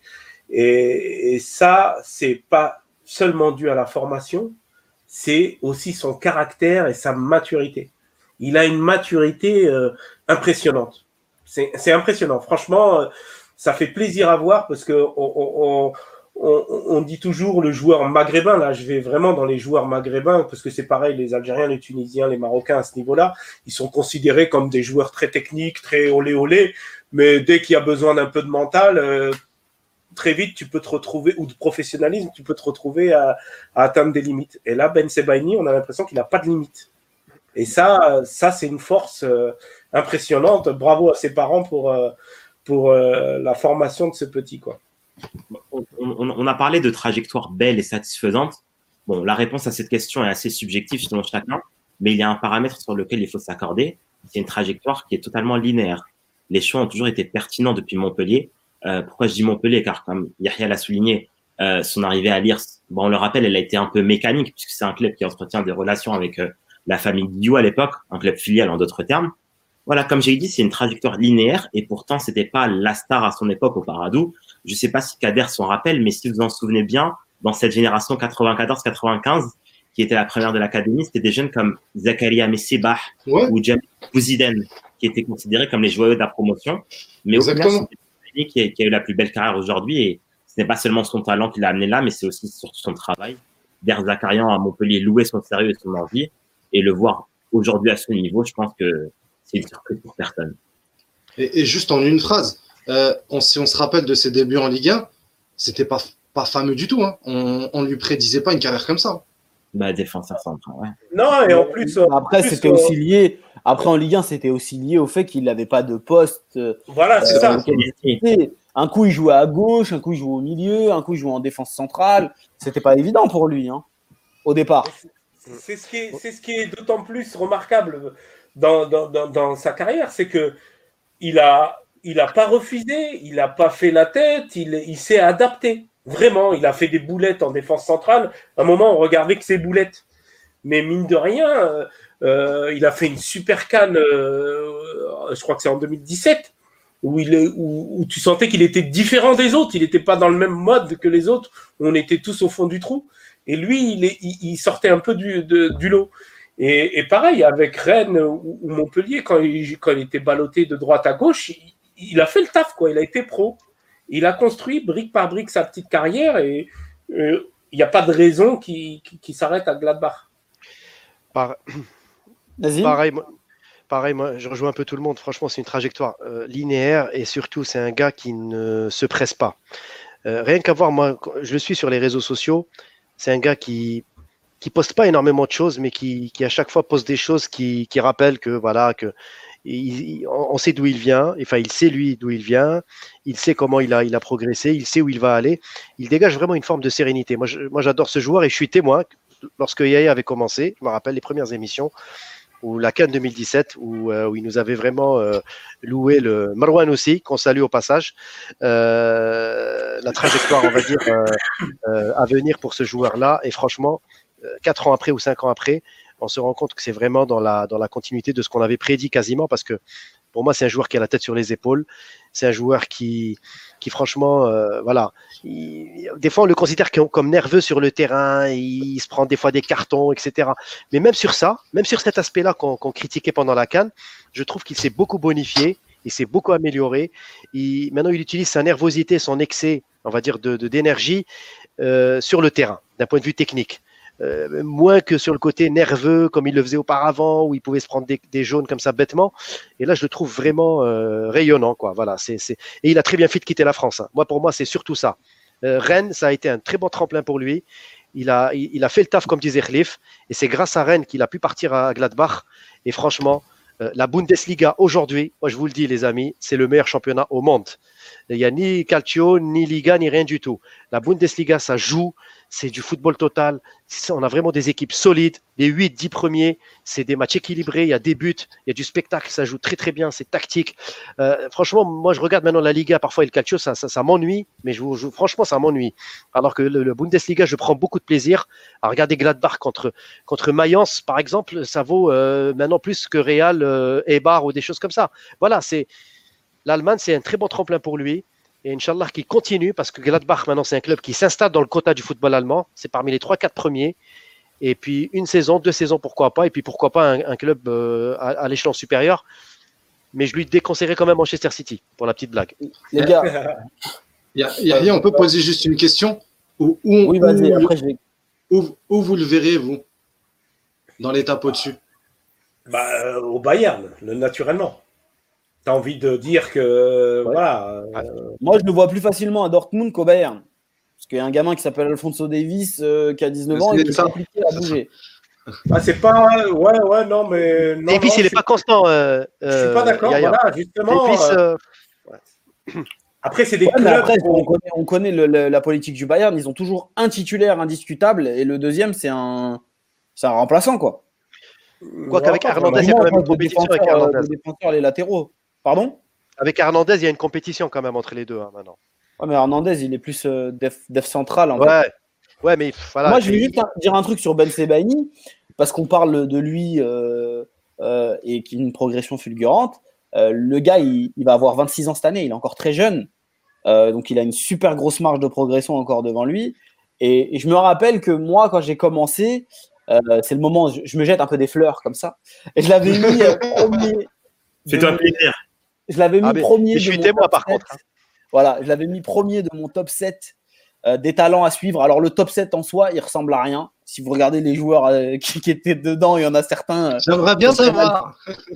Il y avait Ahmed Touba dedans. Il y avait Zinedine Machache.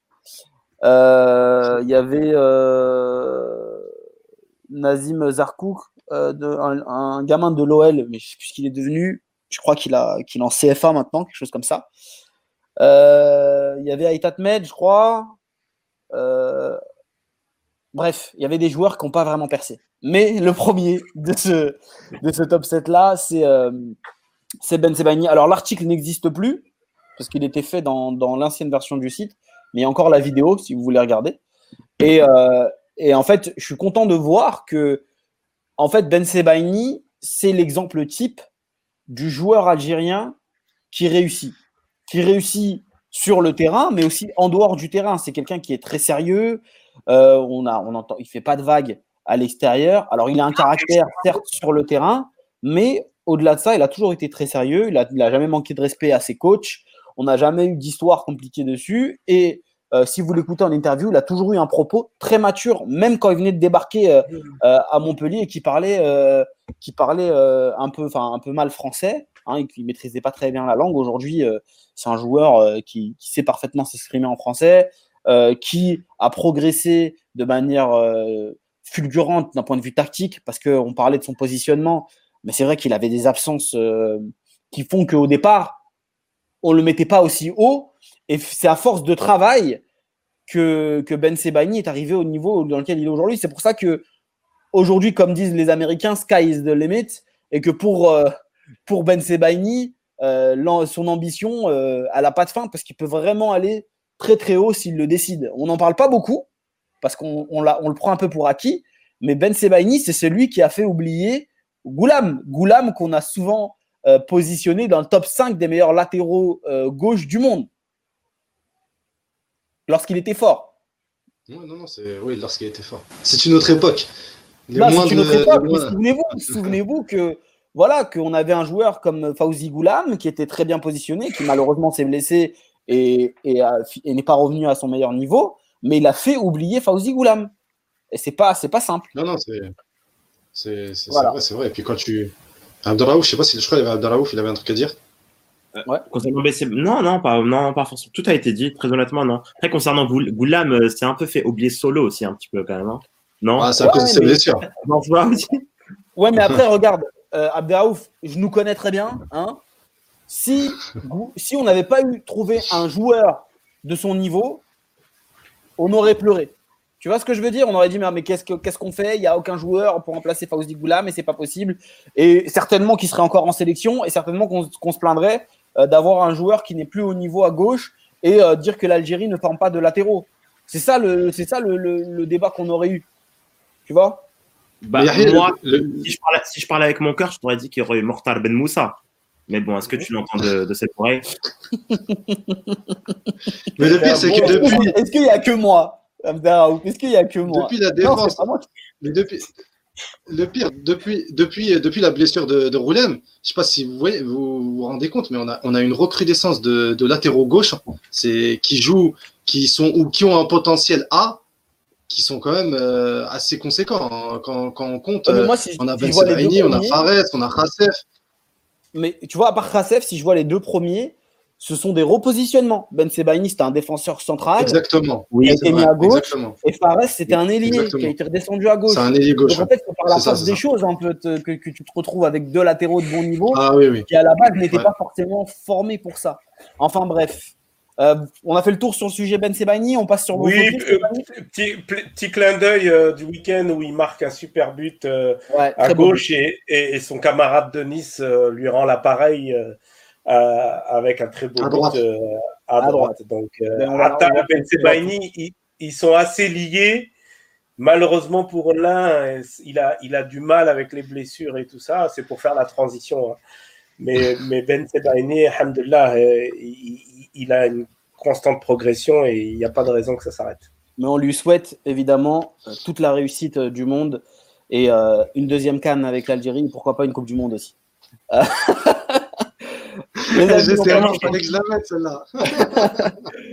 Euh, le gendre idéal. Ben oui, mais oui, mais c'est ça. Quel beau gosse, euh, gentil garçon, euh, de famille, comme on dit à voilà. Intelligent. Les hommes. Les hommes. Ben Abdelraouf. Oui. Je me tourne vers toi. Tu voulais nous parler d'un gardien Oui.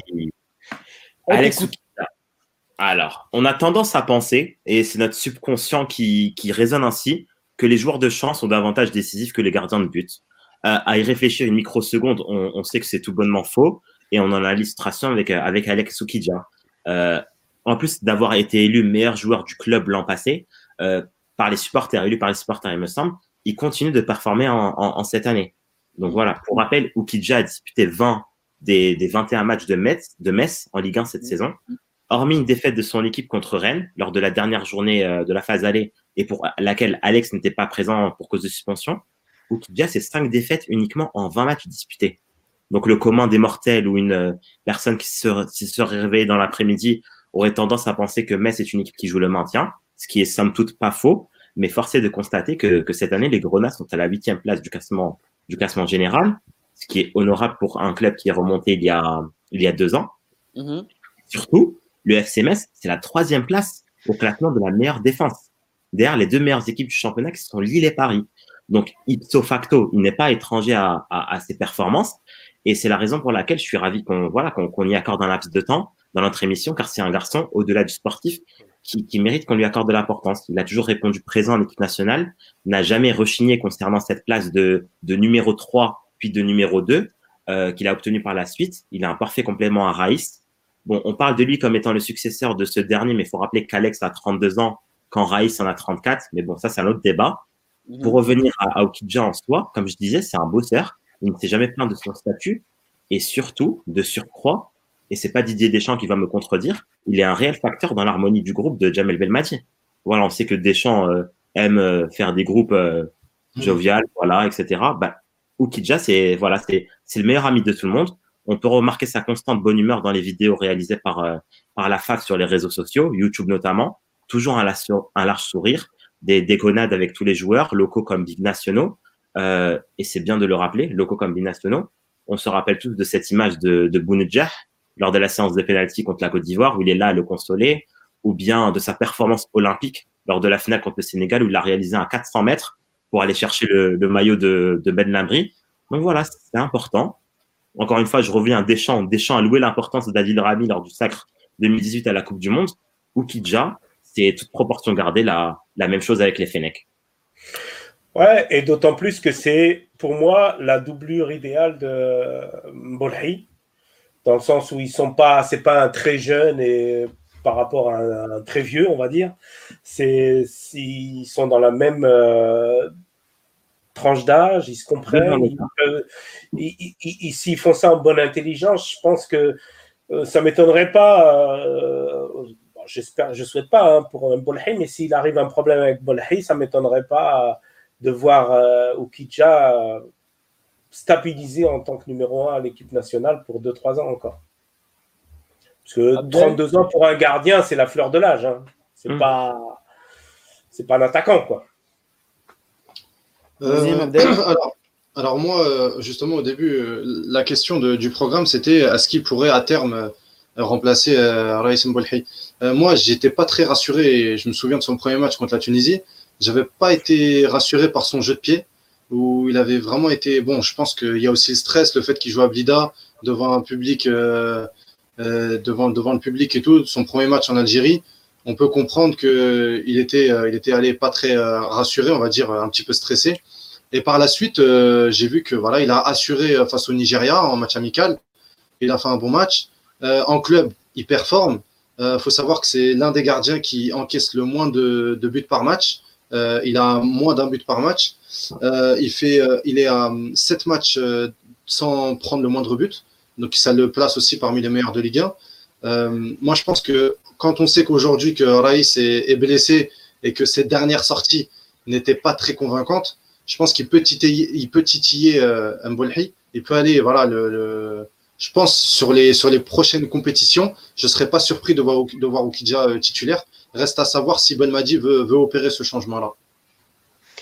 Après, les amis, euh, ce débat-là, ça fait des années qu'on l'a. Mbolhi, le successeur, etc., etc.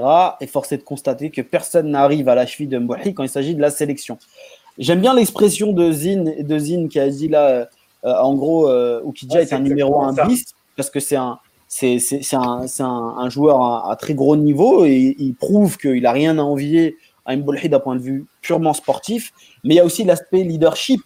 Euh, il est sympa, mais est un patron euh, de la sélection dans le vestiaire. C'est quelqu'un qui est mhm. beaucoup écouté.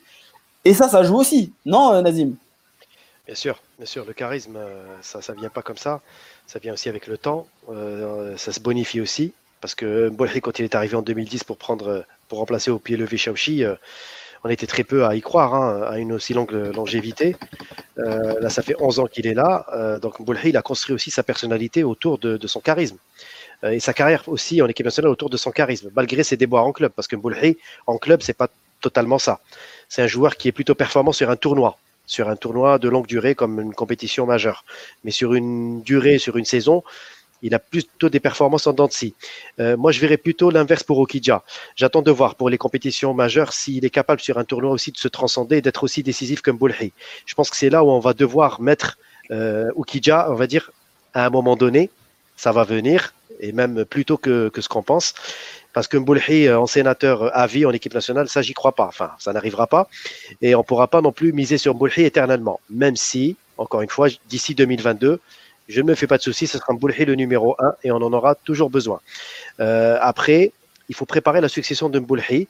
Effectivement, Okidja aujourd'hui euh, s'inscrit enfin inscrit une ligne de stats euh, vraiment impressionnante par rapport à cette saison en tout cas. Il a contribué hautement dans les performances du FC Metz avec Boulaya aussi, qu'on salue au passage. Mais euh, encore une fois, en équipe nationale, euh, il faut avoir l'expérience, l'expérience des matchs officiels, l'expérience des enjeux, l'expérience aussi de voilà. Mais ça va venir. Hein. Boulhi, il a commencé en 2010. Personne ne donnait cher sa peau quand il a remplacé Shaoxi. Bah, Okije, il faut que ça vienne et le plus tôt sera le mieux parce que les échéances de mars, elles ont un enjeu moins important. Mais il y a cette série d'invincibilité à préserver. Donc ça peut mettre une petite pression. Si on titularise Mboulhi au mois de mars, c'est très bien. Comme ça, on pourra le, effectivement le, encore plus jauger ses, capacités dans un match officiel. Très bien. Bon, on a perdu Khalifa, il va revenir. C'est les joies, c'est les joies euh, du, direct. Euh, les avis sont partagés pour, euh, pour euh, le, débat Mbolhi ou Kidja. Bon, je pense que le, le, propos d'Abderraouf, c'était simplement de dire que l'Algérie avait un gardien de plus de haut niveau avec Oukidja et que du coup, ça offrait une option supplémentaire. Bon, ça a ouvert le débat par la suite sur le numéro 1, mais mhm. je pense que l'idée, c'était de dire attention, va falloir surveiller les performances d'Alexandre. Oui, Abdel. Mais surtout, Yahya, tu disais, ça fait des années qu'on a ce débat, qui pourrait remplacer un Mbolhi? Mais je veux bien, mais là, ça fait depuis allez, 2010 qu'on n'a pas deux gardiens à ce niveau-là. Ah oui. Euh, quand, Tu, bah, quand tu regardes bien, 2010, depuis le départ de Gawawi, depuis le départ de Gawawi et le, le, vrai faux, le vrai faux, la vraie fausse carrière de Shaoshi, qui malheureusement pour moi était l'un des gardiens les plus talentueux. Mais bon, son, comportement n'a pas suivi. Tout le monde s'accorde à dire ça, mais le talent ne suffit pas pour réussir. Euh, Exactement, le talent, le talent, il suffit pas. Euh, aujourd'hui, pourquoi on parle d'Alex Oxidia et pourquoi j'insiste sur, sur ça? C'est qu'on a deux gardiens qui sont Mbolhi en sélection, parce qu'en club, bon, euh, jouer à Tifar en Arabie Saoudite, c'est un choix, mais bon, voilà, c'est ah, pas. Petit événement, il, risque de, il risque de dépasser le nombre de matchs joués en sélection avec son club saoudien parce que jusqu'à présent, il avait toujours joué plus de matchs en sélection qu'avec ses clubs. Qu'avec ce qui n'est pas commun. Voilà, ce qui n'est pas commun. C'est exactement ça. Euh, Donc, euh, on se base par rapport à la sélection. Mais aujourd'hui, Okidja, c'est quelqu'un, et c'est pour ça qu'il doit rentrer dans le débat et il doit rentrer dans la concurrence. C'est vrai que c'est pas vraiment, euh, c'est pas bien de, on le voit surtout en club, c'est pas bien de mettre des gardiens en concurrence. Il faut, qu'il y ait vraiment un numéro 1 et un numéro 2. Bah, moi, je ne vois pas pourquoi. Exactement, c'est le cas. Ça, justement, là, c'est le cas. Et faut, bah là, il faudrait être clair sur le fait que sur l'avenir, sur sur est-ce que Okidja pourrait prendre cette place de numéro 1 Surtout qu'en ce moment, le débat peut, peut exister car Mbolhi n'est pas, euh, n'est pas en forme en sélection. Alors, il y a Djibril qui nous demande si on peut interviewer le troisième gardien de Sunderland. Euh, pourquoi pas? De toute façon, on est ouvert à tous les talents algériens. On verra. Moi, moi j'avais beaucoup d'espoir en Zerba. Ouais. Et puis, ça se passe, ça se passe pas bien en Arabie Saoudite, mais, mais ça n'enlève rien à son talent, Khalifa. Les amis, on passe, si vous voulez, un spécial gardien. Là, on a, on a un autre focus avant la fin de l'émission. Je vais vous donner le choix, je suis gentil. Alors, les trois, les trois autres focus qui devaient être euh, euh, évoqués sont Farid Boulaya, Hichem Boudaoui et Youssef Attal qui a marqué puis qui s'est blessé. Je vous laisse le choix. Bah, on, va faire on, va faire Boulaya parce que dans la continuité de Metz, D'accord, Boulaya. c'est le général qui décide. Donc Boulaya, c'était mon, focus à moi. Alors Farid, il revient de loin. Ok, c'est un joueur qui a toujours été au-dessus du lot en, Ligue 2. Euh, et, là encore, euh, lorsqu'il jouait à, Clermont, j'avais évoqué euh, en même temps que, que Belkebla que ces joueurs-là étaient trop grands pour la Ligue 2. Aujourd'hui, il, est il est annoncé ailleurs qu'à Metz, notamment à l'OM. Euh, parce qu'il a une progression qui est, euh, bah, qui est assez importante avec, avec Metz. Là, et surtout sur cette deuxième saison, il joue beaucoup plus, il est décisif, il est beau à voir jouer, Boulaya. C'est ça aussi euh, l'avantage avec ce joueur-là. Et donc, forcément, à force d'être aussi performant en sélection, on parle de lui pour l'équipe nationale. Moi, j'avais dit à l'époque, aussi à un moment donné, que peut-être que Farid Boulaya, étant donné que là où il est le plus fort, c'est sur l'aile droite et pas au milieu de terrain, euh, qu'il aura du mal à faire bouger la, concurrence. Mais s'il arrive à élever son niveau de jeu et si surtout euh, il arrive à profiter des absents, par exemple là, Fegouli, qui est un peu blessé, qui est titulaire, s'il arrive à, débarquer en sélection à un moment où on est en manque de milieu de terrain, Farid Boulaya pourrait être un élément important dans la rotation de Belmadi. Qu'est-ce que vous pensez de ce joueur-là? On rappelle, il s'est fait les croisés, puis une rechute où il a eu du mal à revenir, et aujourd'hui, c'est un top, euh, c'est un joueur top niveau en Ligue 1 et il fait partie des meilleurs joueurs euh, si on prend euh, en, compte sa forme actuelle. Oui, Abdel. Bah, déjà, en préambule, parler de, son, de son très bon début de saison. il est dans les quatre premiers, il est dans les quatre meilleurs joueurs en occasion créée. Il a mhm. créé 11 occasions depuis le début de saison. il a une moyenne de 2,4 passes clés par match. Les passes clés, pour euh, expliquer très rapidement, c'est les passes amenant à, une occasion de but.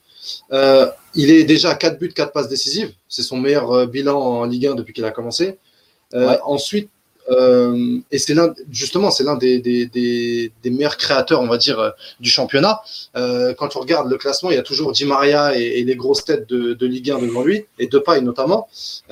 Mais après, pour reprendre justement le débat sur la sélection, est-ce que, alors oui, avec Ballon, il est, très beau à avoir joué, c'est un créateur. C'est déjà, je me pose la question, est-ce que ça ferait pas trop de créateurs dans l'équipe? Deuxièmement, quand on sait le système, quand on connaît le système de jeu et la façon dont Ben Madi fait jouer ses équipes, son équipe, l'équipe nationale, on sait qu'il y a un très gros pressing à la perte de balle, un pressing individuel qui est qui est justement euh, la base de, de du système Belmadi. Est-ce qu'il va pouvoir assimiler ça? Est-ce qu'il va pouvoir prendre la place d'un Sofiane Fegouli qui euh, a un abattage exceptionnel au milieu du terrain et qui a une densité de jeu euh, très importante? Donc c'est ça que je, je me pose cette question-là. Moi, moi, moi, moi, je le compare pas à, à Fegouli. Hein. C'est pas le même profil. Non, mais en fait, non, non, non, non, c'est pas de comparer. C'est, c'est pas de comparer. C'est est-ce que il peut s'intégrer? Pourquoi on parle de Fegouli? Parce que Fegouli, il est, euh, on va dire, il est plus proche de la fin que du début. On parle aussi de succession. Euh, il est en ce moment, il est blessé. Est-ce que euh, on pourrait pas voir un Boulaya euh, aller euh, peut-être rentrer dans la rotation, remplacer et peut-être dans un autre système, être derrière l'attaquant, euh, plus dans un 4-2-3-1 qu'un 4-3-3 et venir justement euh, mettre, voilà, faire sa place au milieu de terrain. Moi, la question que je me pose, c'est voilà, c'est quelle attitude il aura euh, à la perte du ballon, dans, dans le repli défensif, etc. Ce qui est important euh, en Afrique. Et je, je, suis tout à fait d'accord avec ta réflexion, euh, Abdel. Je trouve très, très pertinent là le, le, le, parallèle que tu viens de faire, surtout sur l'apport au milieu de terrain hors ballon. Moi, Farid Boulaya, il me fait beaucoup penser à Sofiane Ani ou encore Riyad Exactement. Exactement. dans le sens où c'est un joueur magnifique avec le ballon, mais c'est un joueur aux capacités physiques limitées. Limité déjà par, son, par sa blessure, limité par son, physique qui est assez frêle, mais techniquement, il est assez extraordinaire. Ce qu'on a vu récemment, c'est que l'Algérie a du mal à jouer avec ce genre de joueurs-là, parce que tout simplement, ils ont tendance en Afrique à ralentir le jeu, entre guillemets, parce que c'est des joueurs qui ont besoin de toucher le ballon, même si sur un éclat, sur une passe, ils peuvent faire la différence dans la globalité, ils ont besoin de tapoter un petit peu le ballon à droite à gauche, ils ont besoin d'être servis, d'être mis en confiance. Et donc, du coup, dans le schéma global de la sélection, on a du mal à voir quel type de rôle il pourrait avoir. Parce que pour tirer la quintessence d'un joueur comme ça, il faut le mettre dans les bonnes dispositions. Et je ne vois pas Belmadi faire tout son système autour de lui lorsque devant, il va y avoir Bounedjah, il va y avoir Marez ou encore Belaïli. Abderraouf, qu'est-ce que tu en penses? Bah, moi, concernant la sélection, euh, il, a, il, a, il, est, il est déjà venu en sélection. La sélection, quand il arrive, il y a, il y a une chose qui doit se mettre en tête, c'est qu'il faut qu'il accepte d'être le soldat de Jamel Belmadi. Et je fais un parallèle justement avec Sofiane Fegouli. Euh, on rappelle son match contre la Guinée, etc. Il faut qu'il accepte de voilà qu'il qu'il qu'il joue un grand rôle en termes défensifs. Moi, je le moi je le vois en Algérie, je le vois jouer en en, en 8, pas forcément en ailier. Donc parce qu'en ailier, Belaïli, Marez et le 9 ont déjà leur place mais je le vois jouer dans, dans les trois du milieu, mais il faut qu'il accepte justement de, de, de, de, réaliser cet abattage défensif qui est vraiment important. Mais on en revient encore au fait que ce soit un, que c'est un joueur frêle, qu'en Afrique, on a besoin de, voilà, de à la Guédura, des gens qui vont en charbon. Donc, faut, faut, faudra lui donner sa chance. En Ligue 1, il performe, c'est quelque chose de bon. Euh, on voit les hitmaps que réalise, que réalise la LFP. Il est, il est très présent au milieu de terrain. Euh, notamment le match contre Nantes, c'était 71 ballons touchés, 31 passes dans le camp adverse. Mmh. Donc, c'est quelque chose de. C'est quelque chose Il est décisif par deux fois, passeur-buteur. Passeur-buteur contre Nantes. Donc voilà. Après, c'est deux métiers différents. Jouer en Europe, jouer en Afrique, c'est deux métiers différents. Encore plus quand on joue pour, euh, pour une équipe nationale comme l'Algérie. Donc, euh, voilà. là, là, là, où il est intéressant pour Belmadi, c'est qu'il apporte autre chose. Il a justement, euh, le, les équipes, elles nous connaissent, elles savent comment on joue. Euh, on a un abattage offensif impressionnant, on fait peur à beaucoup. Mais au fil des matchs, euh, on, les équipes qui comptent savent nous contrer. Et l'avantage d'un un Boulaya, un peu comme un Benzia quelque part, ou comme un Hani, mais bon, Hani, il est, il est hors course. Et tu avais raison, euh, je suis un peu comme toi, Yahya, je pense, euh, je pense tout de suite à Hani quand je vois Boulaya, en fait. Mm. Et, euh, il, il, apporterait autre chose, un truc différent, à, quelque chose entre Benasser et Fegouli, un truc entre les deux. Mais effectivement, physiquement, il faut, il faut un volume de jeu beaucoup plus important que ça en équipe nationale. Ça, mais en clair, on a eu un exemple aussi récent que tout le monde oublie, c'est Walid Mesloub.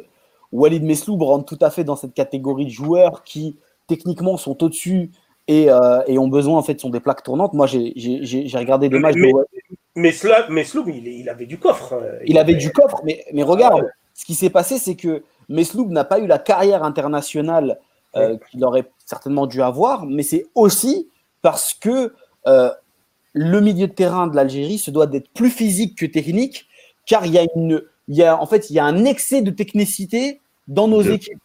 C'est-à-dire qu'à un moment donné, tu te retrouves avec trop de joueurs qui savent faire la différence techniquement, et donc tu as besoin de joueurs qui peuvent faire la différence techniquement.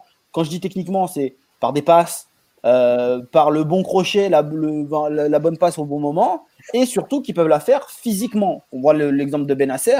Benasser, techniquement, c'est un crack, mais physiquement, il est impressionnant euh, de par son coffre, de par ses, ses, courses euh, euh, et, enfin, voilà, vous avez compris ce que je voulais dire. J'ai perdu mon mot. Mhm. incessante, pardon, voilà, c'est ça que je voulais dire. Donc, à un moment donné, voilà, je te retrouve avec un surplus de technicité qui fait que malheureusement, bah, ces joueurs-là se retrouvent un peu sur la touche alors que, effectivement, d'un point de vue purement physique et intrinsèque, comme on aime bien le dire dans le, dans le milieu, ils ont leur place euh, dans pas mal, dans pas mal d'équipes. Moi je, moi, je voulais juste dire un mot sur Boulaya. Boulaya, franchement, moi, je m'y attendais pas à ce niveau-là.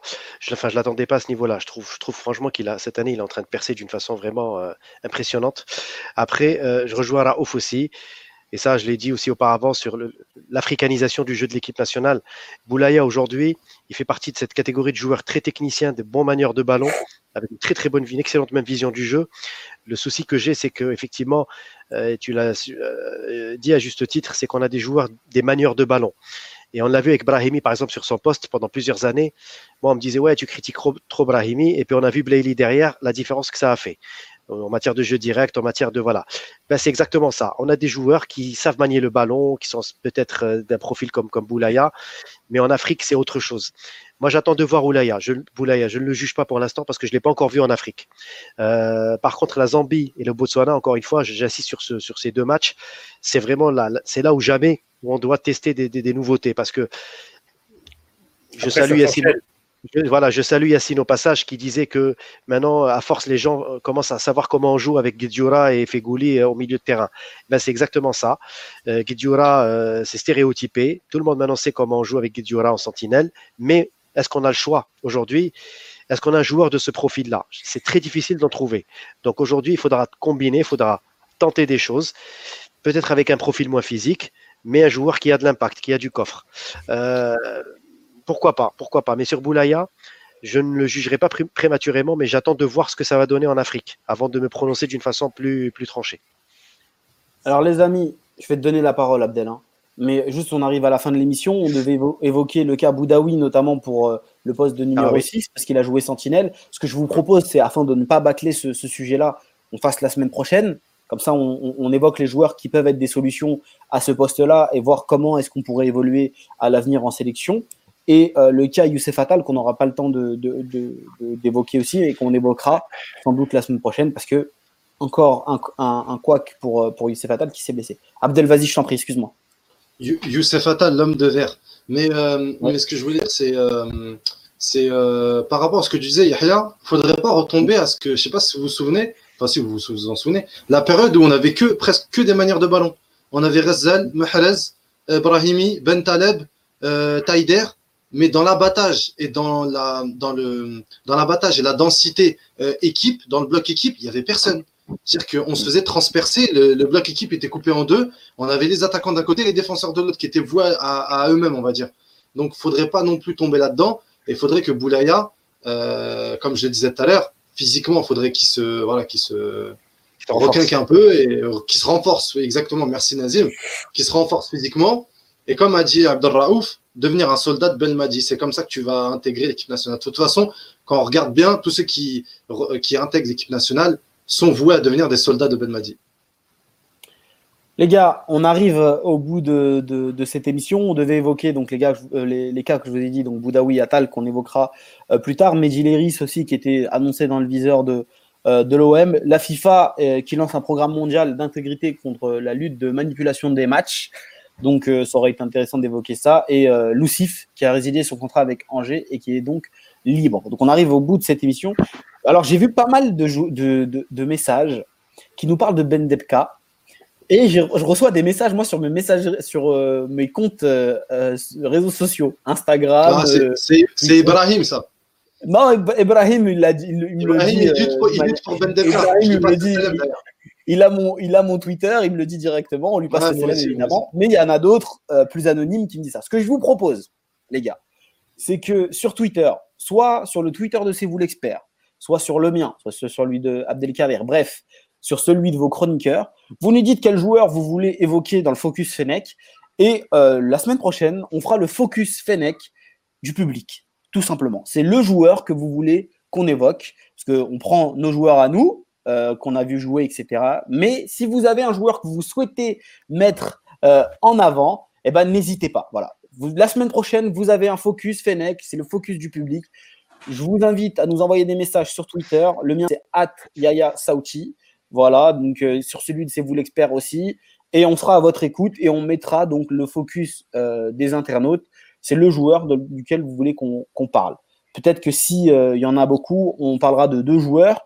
Mais voilà, si on essaie d'en faire un déjà, c'est pas mal. Donc on, va discuter sur un joueur. Voilà, on va vous donner un peu plus la parole parce qu'on vous kiffe quelque part. Voilà, on vous ah. kiffe. Donc on vous donne, on vous donne la, la parole. Après tout, c'est vous l'expert. Les amis, Merci pour cette euh, émission. Merci.